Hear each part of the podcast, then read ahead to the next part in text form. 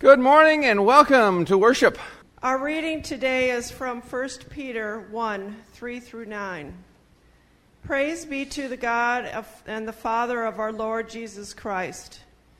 In his great mercy, he has given us new birth into a living hope through the resurrection of Jesus Christ from the dead, and into an inheritance that can never perish, spoil, or fade.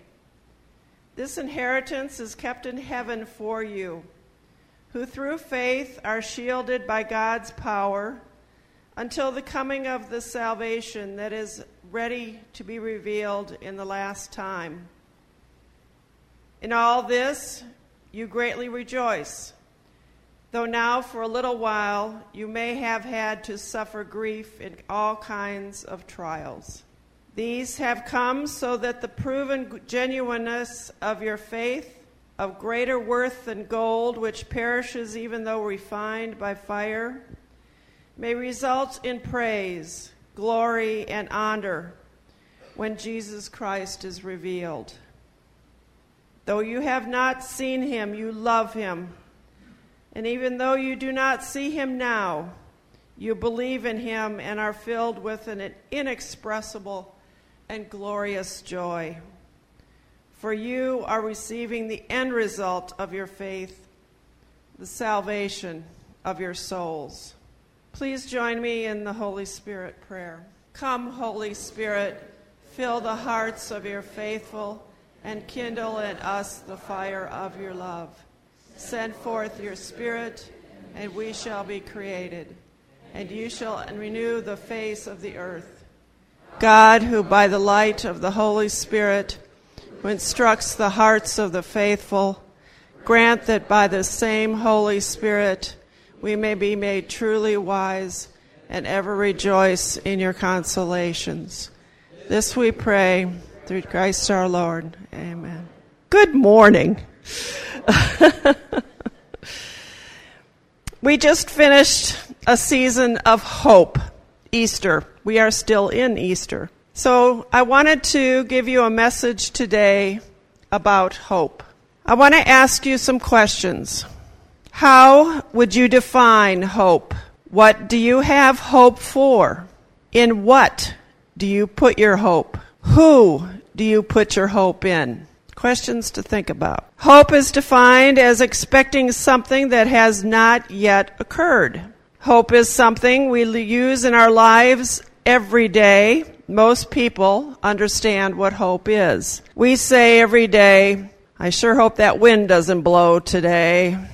Maybe it'll rain today. I hope so. I hope I get that job. I hope I get that new car. Hope is simply a desire for something good to happen. Our everyday hopes may be fulfilled or they may not. As Christians, we experience hope on a much higher level, not strictly emotional or physical, but spiritual. Our Christian hope is a gift from God, based on God's Word and His promises. When we turn our spiritual eyes toward God, we can joyfully say with the prophet Micah, But as for me, I watch in hope for the Lord. I wait for God, my Savior. And God assures us that His Word and His promises are always true. He does have a good track record, doesn't He? God's spiritual hope assures us that in the future we will see Christ's return. We will experience the resurrection of our bodies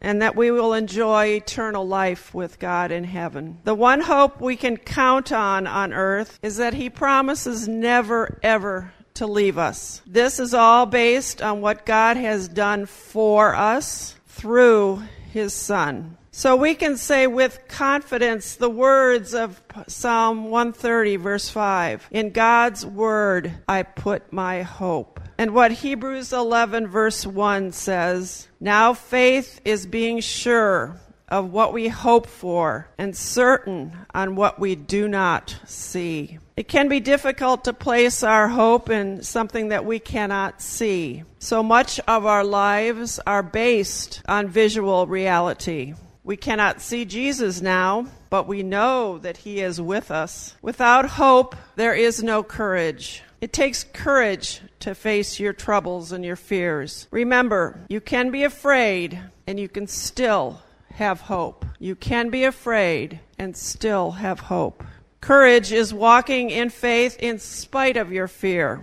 Trust God and His promises that your eternal future is secure. Trust God and He will never leave you. Never lose hope, and you will find that courage to meet the challenges now and the future ones to come. Trials and troubles, they can get us down, can't they? Peter reminds us to fix our hope completely on the grace to be brought to us when Jesus returns. Difficulties are for a moment, but the blessings of heaven are eternal. I pray that that will sustain you. If you find yourself lacking this hopeful courage to face your troubles, then it's time for you to check and see who and or what you are hoping in and for. If you don't have hope, what are you going to have? You're going to have doubt and discouragement. Discouragement is simply defined as sadness step stemming from unfulfilled hope. Often we become unhappy because our expectations don't happen or there is not a positive result that we expected. Unfulfilled hope often leads us to the question God, have you forgotten about me? But Isaiah 49:15 says that God never forgets us. What a promise that is. So don't become discouraged if God seems distant. Don't lose hope. He loves you. You can put your hope positively in a Jesus who conquered the world and who will never, ever forsake you. God wants us to be close to Him, to have that relationship with Him now and forever. Have hope not discouragement, and knowing what Jesus has done for you. God empowers us to overcome despair, turn from our sins, and arise with hope in His love and His faithfulness. We need to trust in God's goodness. There is a delicate balance between our faith our hope, and our actions. For example, do I install a security system and hope that God keeps me safe? Do I visit a doctor and hope for or hope for healing? Do you trust God or do you trust yourself? Who do you place your hope in? We must trust in God to care for us. So, in other words, we need to find that healthy approach of faith, of hope, and of action in our lives. This is God's will for us, and it's our, our responsibility to do so. The next time you have a choice based on your hopes and your dreams, do you follow God's will? Get that balance between doing your part so He can do His. We can easily lose our hope today, maybe just run low on hope because of medical, financial, physical problems that seem to have no solution. You are never alone in this. What did Jesus tell us? He told us that we would have trouble in the world, didn't he? We must remember that earthly, earthly circumstances cannot be our foundation for our hope. When we look for hope on this earth, whether in people or things, we will be disappointed. Even if we get what we hope for, it won't be long before we're wanting something else. We are a wanting society, aren't we? We get a new paying, higher paying job, And what do we want? We want that new house or that new car. We're always wanting something. It's not wrong to hope, it's something that's natural for us to do. But earthly hopes are temporary. So ask yourself are you placing your hopes horizontally, earthly, in other words, or vertically with God? Hope in God is the only hope that will not disappoint you. Let Him be your source. Without Jesus, we are hopeless. Without Jesus, we are hopeless. God gave you Jesus. He gave you the cross and He gave you your salvation. If He never gives you another good thing to you, He's already given you far more than you deserve. What greater hope than this? Our hope then should be eternal hope. And that is what Jesus offered us. The Bible says that God has put eternity into our hearts. But it's difficult to wait for something good to happen and to receive what we asked for in prayer. No human being has ever been able to weigh or measure love or show where hope resides in your body. Yet every day we feel those stirrings of the heart. We feel that hope. Our hopes tug at us to keep dreaming. But we cannot live long without hope. When we become fixated with a dream or a goal, getting there can seem to take forever. We're not patient, are we? God knows what is best for us, and He directs our lives. Yes, He's always in control. We cannot lose hope or trust in God because He's not answering us on our timetable, He works on His. People can survive without much food, water, or shelter, but I ask you, do you think you could live without hope? Hope becomes one of the very foundations of our Christian faith. Romans 8:24 says, "For in this hope we are saved. But hope that is seen is no hope at all. Who hopes for what they already have?" God promises His Word and Jesus' sacrifice, death, and resurrection gave us the assurance that hope will definitely come true. What are our reliable hopes as a Christian? I have four. His death and his resurrection assures us that our sins are forgiven. We can be assured that Jesus will return for us and be with us for all eternity. We can be assured that God's power is working in us through the Holy Spirit. And we can be assured that Jesus' resurrection guarantees that we too will be raised and given new bodies that have no more pain, no more death, and no more suffering. How does Christian hope start? It all starts when we're reborn.